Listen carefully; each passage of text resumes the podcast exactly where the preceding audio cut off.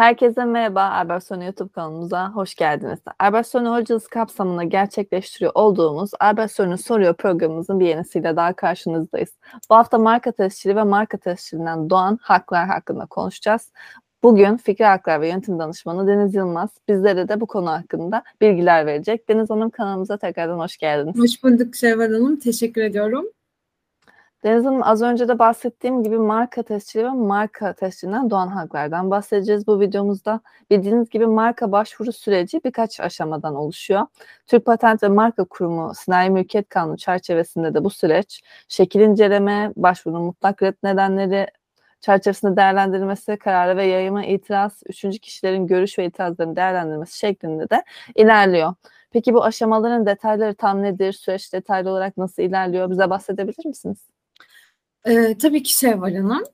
Ee, biliyorsunuz daha önceki videolarımızda çokça şeyden söz ettik. Ee, marka başvuru süreci, nerelerden yapıyoruz, hangi dokümanlardan faydalanabiliriz, ee, tabiri caizse temiz dediğimiz, e, daha böyle red kararlarla karşılaşılmadan bir başvurudan tescile süreç nasıl gider, nelere dikkat etmemiz gerekir. Ee, bu konulardan biraz bahsetmiştik önceki videolarımızda. Şimdi e, biraz daha bu tescil sürecinde bu e, inceleme, değerlendirme nasıl yapılıyor? Birazcık daha onlardan bahsetmeye çalışacağız. Sizin de sorunuzun başında söylediğiniz gibi bir marka başvurusu yaptığımızda önce Türk Patent ve Marka Kurumu nezdinde şekli bir incelemeye giriyor. Sonra başvuru mutlak red nedenleri çerçevesinde değerlendiriliyor. Daha sonra e, verilen karara ve yayına markamız yayına çıktıktan sonra itiraz süreciyle devam ediyor. E, üçüncü kişilerin görüşleri ve itirazların değerlendirmesiyle ve her şey eğer başvuru sahibi adına, marka adına lehine çözülürse de biz tescile e, ulaşıyoruz. Ee, şimdi tabii böyle e, bu terimleri konuştuğumuz zaman e, toplantılarımızda da, videolarımızda da ya da telefonla bilgi verdiğimiz hani şekli inceleme ne demek? Mesela böyle bir ifade kullanıyoruz ya da işte kanun 5. maddesi çerçevesinde e, başvurunun değerlendirilmesi ne demek? Bugün biraz onları açmaya çalışacağım.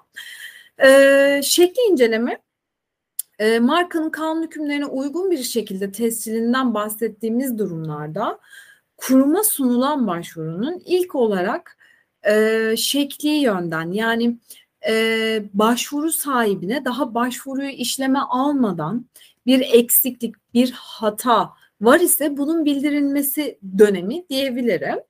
E, buna şöyle bir örnek verebilirim. Örneğin bir e, başvurunuzu sunarken yani bu pek tabii ki şu an online sistemde mümkün değil ama biraz daha şekli e, derken neyi kastediyorum onu ifade etmeye çalışacağım. E, mail adresini yazıyoruz mesela. Mail adresinde bir hatalı bir girişimiz oldu. Bu bir eksiklik. Bir hata, şekli bir hata. Ya da e, diyelim ki işte başvuru ücretimiz biliyorsunuz şu an için hani 2022 yılı için bir başvuru şey bir marka bir sınıf için 380 TL. E, bu ödemeyi e, o miktarda yapmadık. Hani şu anda biraz daha örnekleri de seçmeye çalışıyorum çünkü e, EPATS üzerinden yapıyoruz şu anda başvuru işlemlerini ve hani bunlar pek mümkün hatalar değil. Ama e, bu tarz bir şekli bir hata, bir eksiklik tespit ederse kurumun başvuru sahibine dönüş yaptığı süreç. Burada kurum e, başvuru sahibine iki aylık bir süre veriyor ve bu süre içerisinde eksikliği tamamlamamızı bekliyor. E, ve eksikliği eğer e, tamamlamazsak da başvuru yasal mevzuat hükümlerine göre e, hükümden düşüyor ya da eksiklikte talep et, eksiklikle ilgili uzmanın döndüğü, kurumun döndüğü talepler dikkate alınmadan devam ediyor. E, burada iki terimi biraz açacağım. Bir tanesi hükümden düşmek. E, şimdi e, belki eğer videomuzun süresi yeterse ya da başka bir videoda e, markanın iptalinden iptal edilme gerekçeleri nasıl iptal ediliyor biraz onlardan bahsetmeye çalışacağım ama e, bir iptal dediğimiz bir şey var. Markanın iptal edilmesi bir de markanın hükümden düşmesi diye bir şey var. Hükümden düşmek demek marka hiç var olmamış sayılması demek. İptal markayı bir müddet var olarak kabul ediyor. Yani diyelim ki biz markamızı yenilemedik. Bugün tescilli işte başvurusu tarihi bugün olsun ve işte 2.12 2032'de markayı yenilememiz gerekiyordu. İşte o süreçleri tamamlayamadık vesaire. Markayı sonuçta o 10 yıllık sürede 2022'den 2032'ye kadar var olarak sayıyor, kabul ediyor. E, o varlığın getirdiği bazı haklar var. E, onları kullanmasına müsaade ediyor diye ifade edebilirim. Ama artık iptal edildikten sonra o marka iptal olarak işlem görüyor. Ama hükümden düşmek bundan biraz daha farklı markanın iptal edilmesinden. Hükümden düşmek o marka hiç olmamış varsayıyor. Yani o başvuru hiç gerçekleşmemiş oluyor zaten mantık olarak da düşündüğümüzde. Ee, bir bunu birazcık açıklamak istedim. Bir de eksiklikle ilgili talepler dikkate alınmadan devam edilir diyoruz. Bu da şu demek. Diyelim ki e, siz iki sınıf için bir marka başvurusu yaptınız. Bunun bize doğurduğu bir ücret var. E, sınıf başına 380 gibi düşünelim. 380 çarpı 2 ödememiz gerekiyor bizim başvuru yaparken. Fakat biz e, iki sınıf ücreti ödemedik. Bir sınıf ücreti ödedik. Bununla ilgili eksiklik aldık. Eksikliği tamamlamadık. O zaman bir sınıf ile ve ilk e, talepte bulunduğumuz sınıf ile başvuru devam eder gibi. Yani bir hükümden düşme sonucu doğuran e, hatalar ve eksiklikler var. Bir de bu hata ve eksiklikle ilgili talepleri dikkate almadan devam edilen durumlar var. E, şekli inceleme kısacası bu e, kurumun e, hata ve eksiklikleri gidermesi için bize şans tanıdığı iki aylık süre verdiği bir dönem. E, bu şekli incelemeyi açtıktan sonra bu tamamladıktan sonra tabii ki bu her zaman gelecek diye bir kural yok. Hani şekli inceleme sonucu zaten şekli olarak hani her şey eksiksiz hatasız yerine getirdiysek başvuru zaten hiçbir dönüş almadan devam ediyor işlem görmeye. E, şekli incelemesi tamamlanarak başvurus, başvurumuz kesinleştikten sonra e, inceleme kanunun 5. madde çerçevesinde değerlendirilmeye devam ediyor. Burada da e, tescil istenen mal ve hizmetleri dikkate alarak mutlak red nedenleri çerçevesinde uzmanlar başvurumuzu resen incelemeye tabi tutuyor. E, mutlak red nedenlerini e, şimdi burada çok detaylandırmayacağım videoyu videonun konusundan çünkü biraz saparız. E, ayrı bir videomuz olacak mutlak red nedenleriyle ilgili ama e, şu anda bu videoyu izlerken incelemek isteyenler olsa Türk Patent ve Marka Kurumu'nun e, marka alanında e, hizmetler kısmında marka inceleme kılavuzu var. Marka inceleme kılavuzunda mutlak red nedenleri nelerdir e, açıklanıyor. Biz de üzerinden geçeceğiz tabii ki eğer soruları olmuşsa da daha sonra tekrar konuşabiliriz ayrıca. E, mutlak red nedenlerinden birinin varlığı olursa eğer e, başvuru e, kısmi olarak ya da bütünüyle reddediliyor. Mutlak red nedenlerinden en bilineni e, ve en sık karşılaştığımız tabii ki e, benzer markalar, birebir markalar, e, aynı sınıf ve aynı e, hizmetleri de içeriyorsa, aynı malları da içeriyorsa tabii ki bu da bir değerlendirme kriteri. E, bunları da dikkate alarak bir e, kurum red karar alıyoruz ya da almıyoruz mutlak red nedenler bakımından. Aldığımız durumda tabii ki onun da bir süreci var. Red kararına yanıt veriyoruz, vermiyoruz. E, duruma göre, alınan karara göre değişiyor tabii ki bu. E, bu mutlak red nedenleri bakımını da inceledikten sonra ve bir olumsuzluk ile karşılaşılmazsa ya da karşılaşılıp da açılırsa bu olumsuzluk e, karara itiraz dediğimiz bir e, dönemden de sonra yeniden inceleme değerlendirme dairesinden de işte dönüş aldık. Bu e, kurum kararı ile ilgili konumuz bitti ya da hiç almadık. Yayıma itiraz dediğimiz sürece geçiyoruz. E, yayıma itiraz da bizim markamız e, eğer başvuru şartlarına uygun olarak yapılmış ve kanunun 5. maddesine göre reddedilmemiş bir marka başvurusuysa ya da dediğim gibi reddedilmiş ama e, bizim lehimize sonuçlandıysa diyeyim e, marka başvurusu yayına çıkıyor. E, marka başvurusu yayında iki ay, iki ay kalıyor ve iki ay içerisinde kanunun 5. ve 6. madde hükümlerine göre tescil edilmemesine gerek edilmemesi gerektiğine karşın e, itirazları açık halde oluyor bu yayın sırasında. E, burada da nispi red nedenleri devreye giriyor. E, ilk etapta kurumun baktığı mutlak red nedenleriydi. Markamız yayına çıktıktan sonra artık mutlak red nedenleri ve artı nispi red nedenleri bakımından e, değerlendirmeye alıyor. Kanunun 5. ve 6. maddesi hükümlerine göre. E, yine dediğim gibi bunu e, mevzuattan e, nispi red nedenlerine bakıp inceleyebilirsiniz. E, bu iki aylık süre içerisinde de eğer bir itirazla karşılaşılmazsa e, markamızın tescil edilmesine karar veriliyor. Bu tescil bildirimi bize tebliğ ediliyor ve e, eksiksiz yapılan ya da eksikliği giderilen marka başvurusuna yasal süreler içinde de bir itiraz gelmediyse ya da yapılan itirazlar kesin olarak reddedildiyse e, gelen tebliğ sonrasında da ilgili tescil ücretini ödediysek başvurumuz tescil ediliyor, sicile kaydediliyor ve tekrar tescil yayına çıkıyor.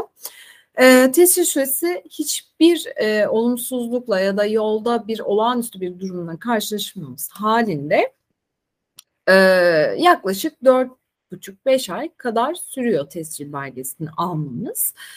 E, işte biraz daha şöyle başına dönecek olursak bu yolda tescile giden yolda mutlak red nedenleri bakımından bir itirazla karşılaşırsak kurum tarafından red kararıyla daha doğrusu pardon düzeltiyorum karşılaşırsak e, ne yapabiliriz?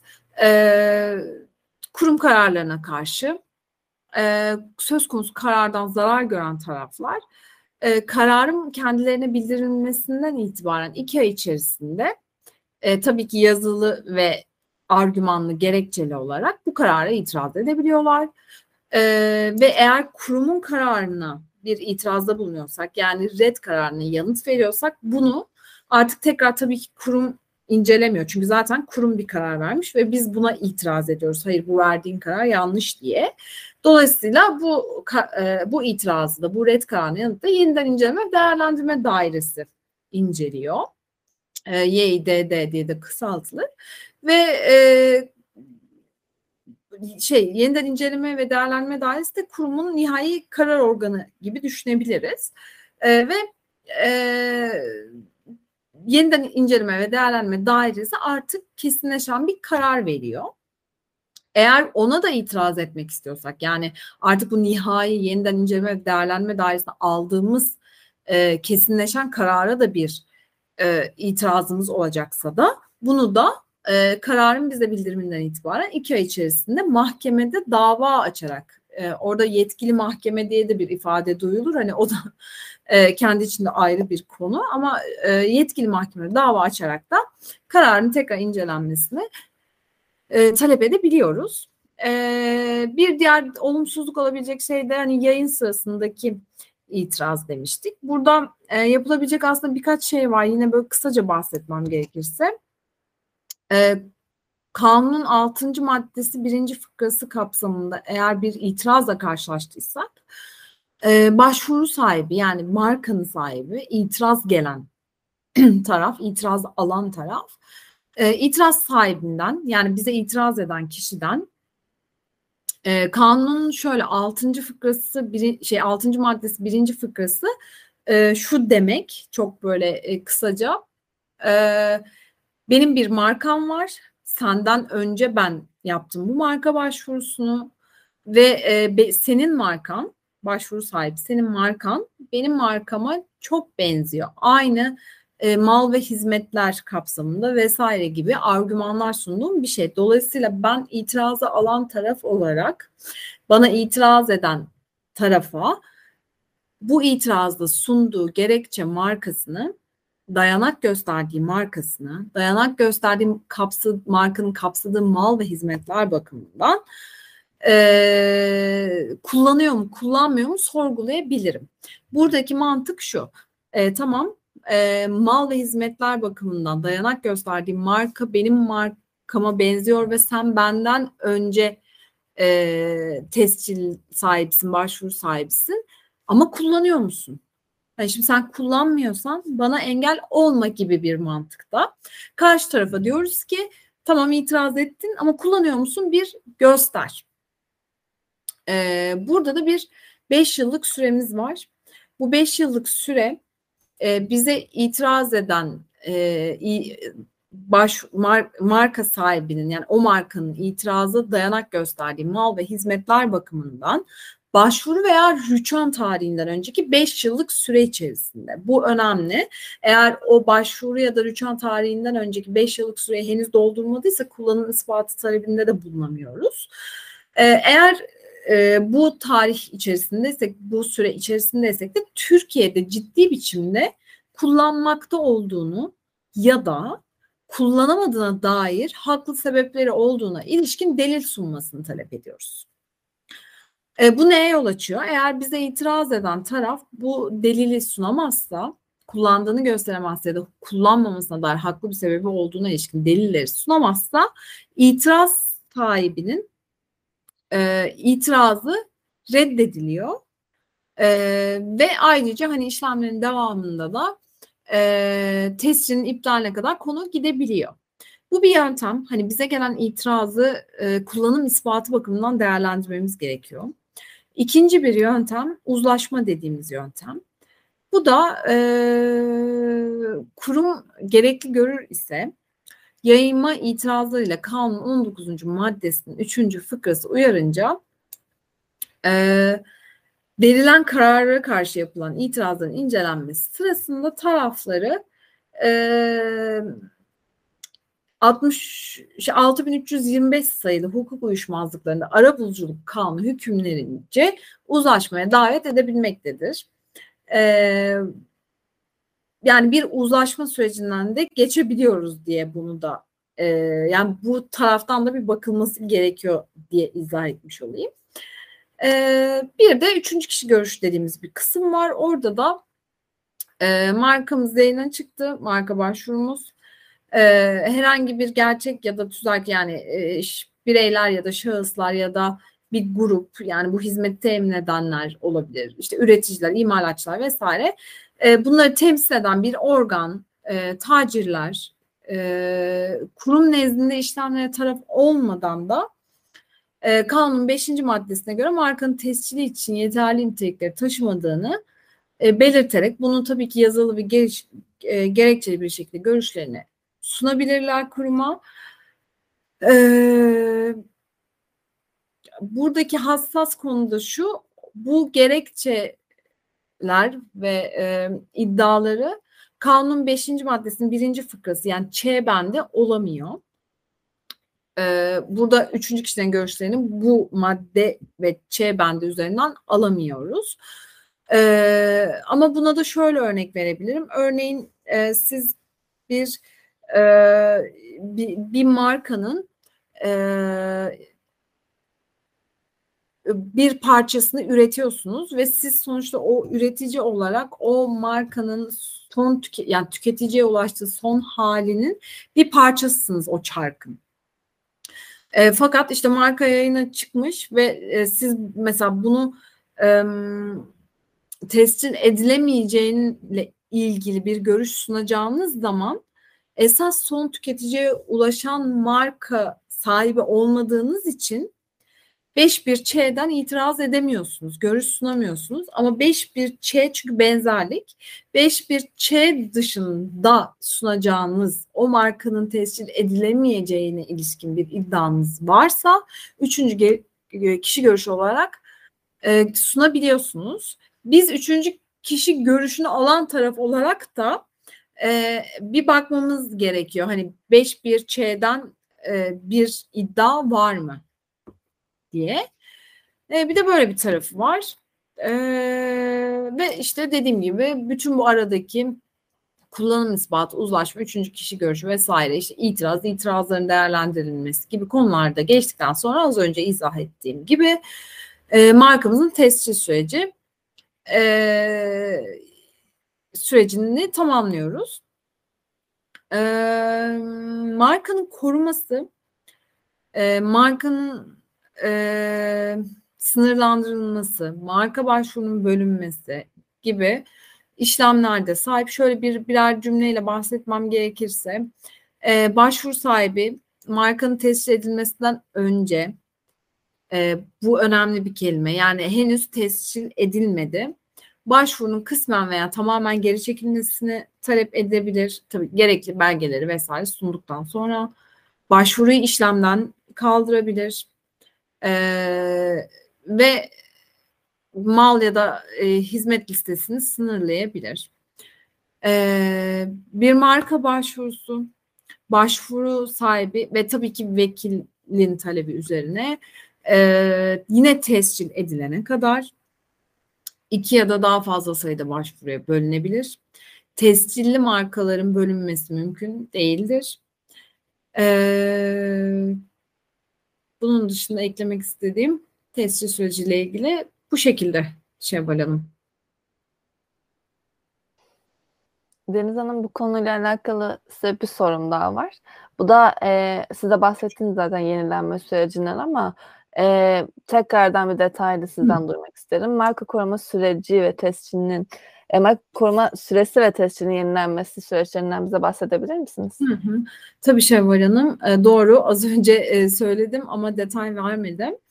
E, şöyle marka koruma süresi başvuru tarihinden itibaren 10 yıldır. Onar yıllık dönemlerle e, tescilin yenilenmesi halinde bu uzatılabilir.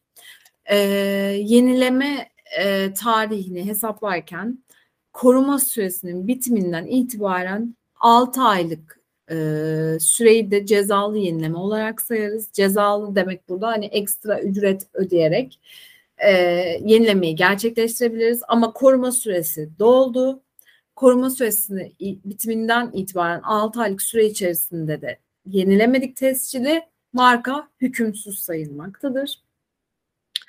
Ee, yenileme e, yenileme talebinin yapılması, yenilemenin ücretinin ödenmesi, e, koruma yani en erken de koruma tarihinden önceki 6 ay içerisinde yapılabilir. Ee, yani şöyle düşünüyoruz. Yenileme tarihimiz bugün olursa bugünden 6 ay önce gerçekleştirebiliyoruz ve ücreti ekstra ücretini ödeyerek 6 aylık süre içerisinde tamamlayabiliyoruz. Ee, şimdi bu önemli çünkü önceki tarihli bir markaya sahip olmak şu anda o markayı o haliyle kullanmıyor olsanız ve yani bir logo değişikliğine gittiniz, renk de işte renklerini değiştirdiniz, yazım şeklini değiştirdiniz vesaire. Ee, artık o markayı kullanmıyor gibi görebilirsiniz kendinizi. Artık o hani geçti eski bir marka haline geldi.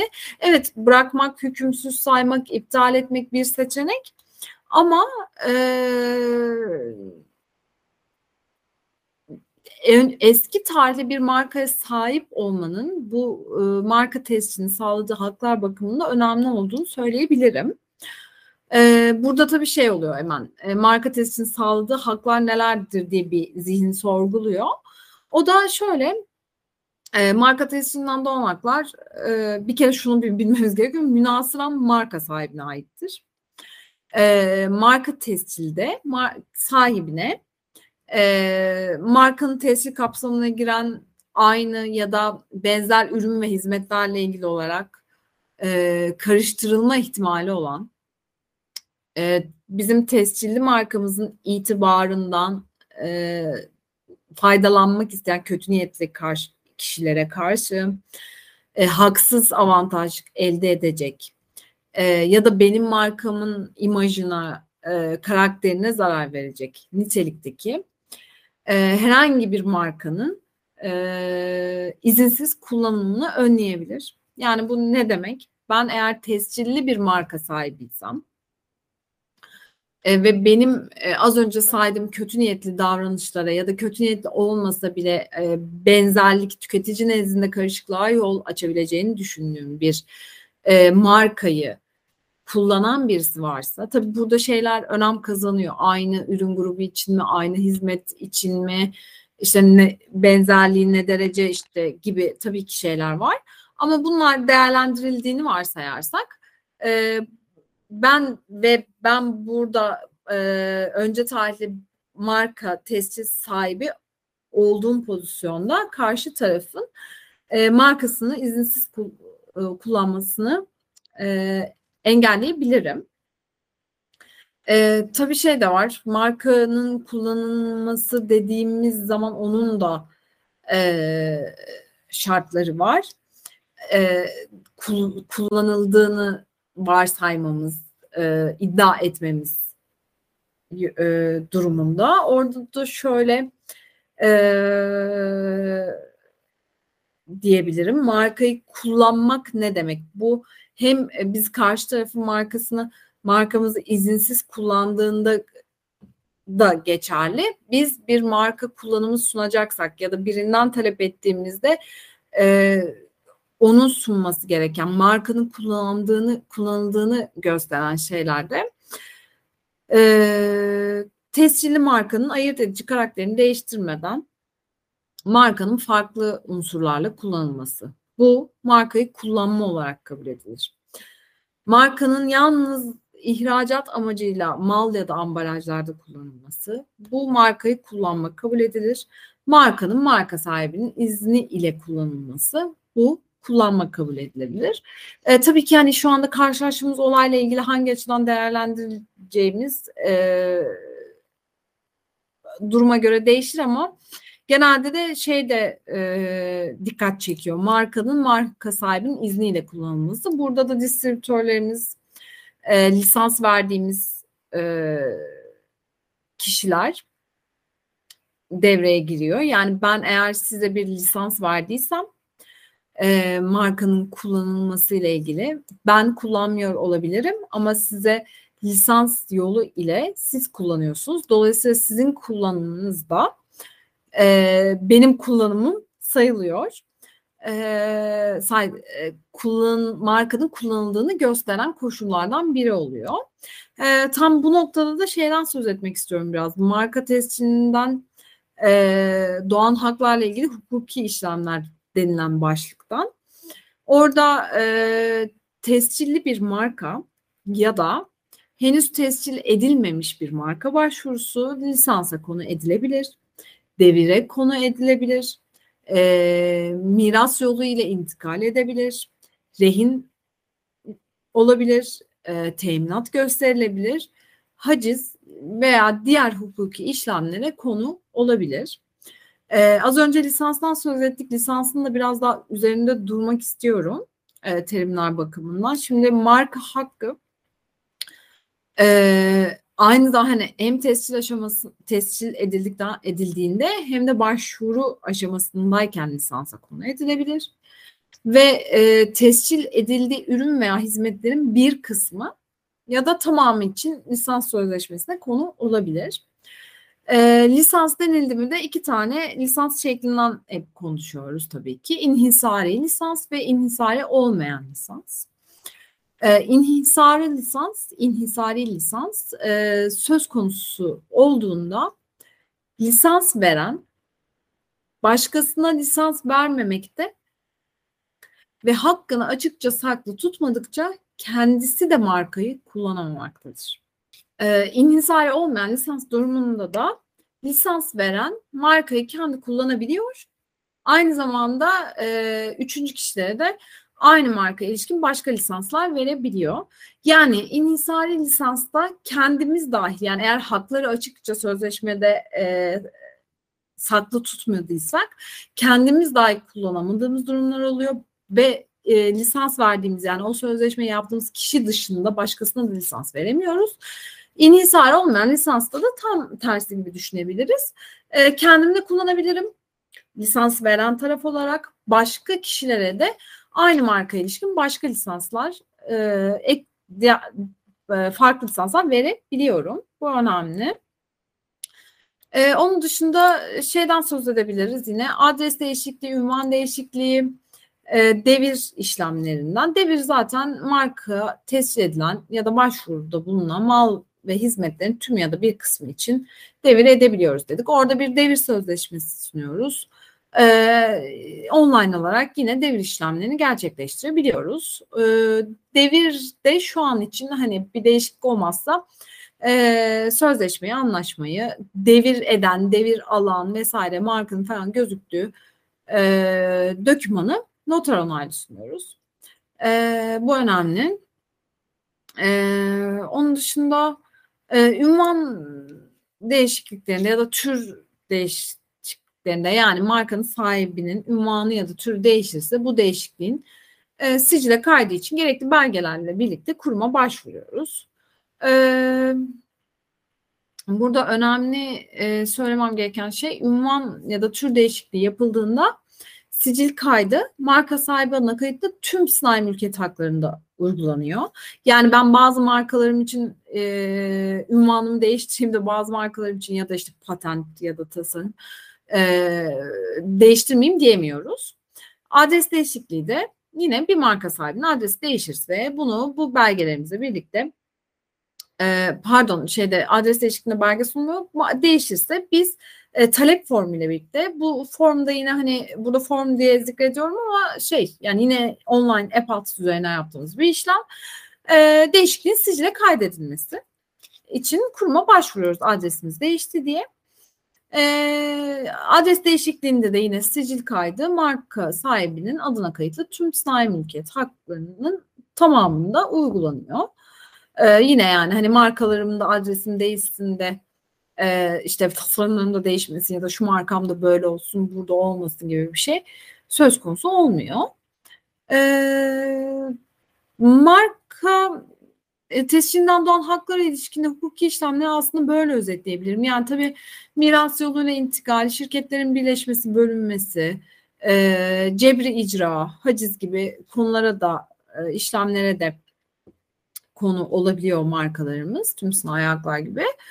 E, bunlar da tabii ki öyle bir durum söz konusu olduğunda e, baş başına kendisinin konunun durumun değerlendirilmesi gereken olaylar ama hani konu olabileceğini bilmek e, sicile kaydettirebildiğimiz işte şirket birleşmesi bölümümüz bunu bilmek e, markaların miras yoluyla intikal edebildiğini bilmek e, işletmeden bağımsız olarak haciz edilebilir olduğunu bilebiliriz. Ee, cebri icra yoluyla satılırsa bu mülkiyet değişikliğinde sicile kaydedebiliyoruz gibi. Hani bunları da bu şekilde e, olabildiğini bilmek boyutunda e, aktarabilirim ama tabii ki dediğim gibi hani öyle durumlarla karşılaşıldığında vekillerle ve işte avukatlarla görüş alarak vererek hani duruma göre ilerlenmesi gerekiyor. Ee, benim marka tescili koruması ve marka tescilinden doğan haklarla ilgili e, hukuki işlemler konusunda söyleyebileceklerim bu şekilde. Cemal'im. Deniz Hanım çok teşekkürler. Ağzına sağlık. Bu hafta da böylece marka tescili ve marka tescilinden doğan hakları konuşmuş olduk. Tekrardan çok teşekkürler. Tekrardan kanalımıza konuk olduğunuz çok teşekkür için çok teşekkür ediyoruz. Bu konuda da Deniz Hanım biz, sizden bize gelen yorumlara cevaplıyor. O yüzden sorularınız varsa aşağıya yorum olarak bırakabilirsiniz. Ya da erbarsonu.com'dan bize ulaşabilirsiniz. Ayrıca videolarımızı beğeniyorsanız beğene basmayı unutmayın. Takip edin bize. Herkese iyi günler diliyorum.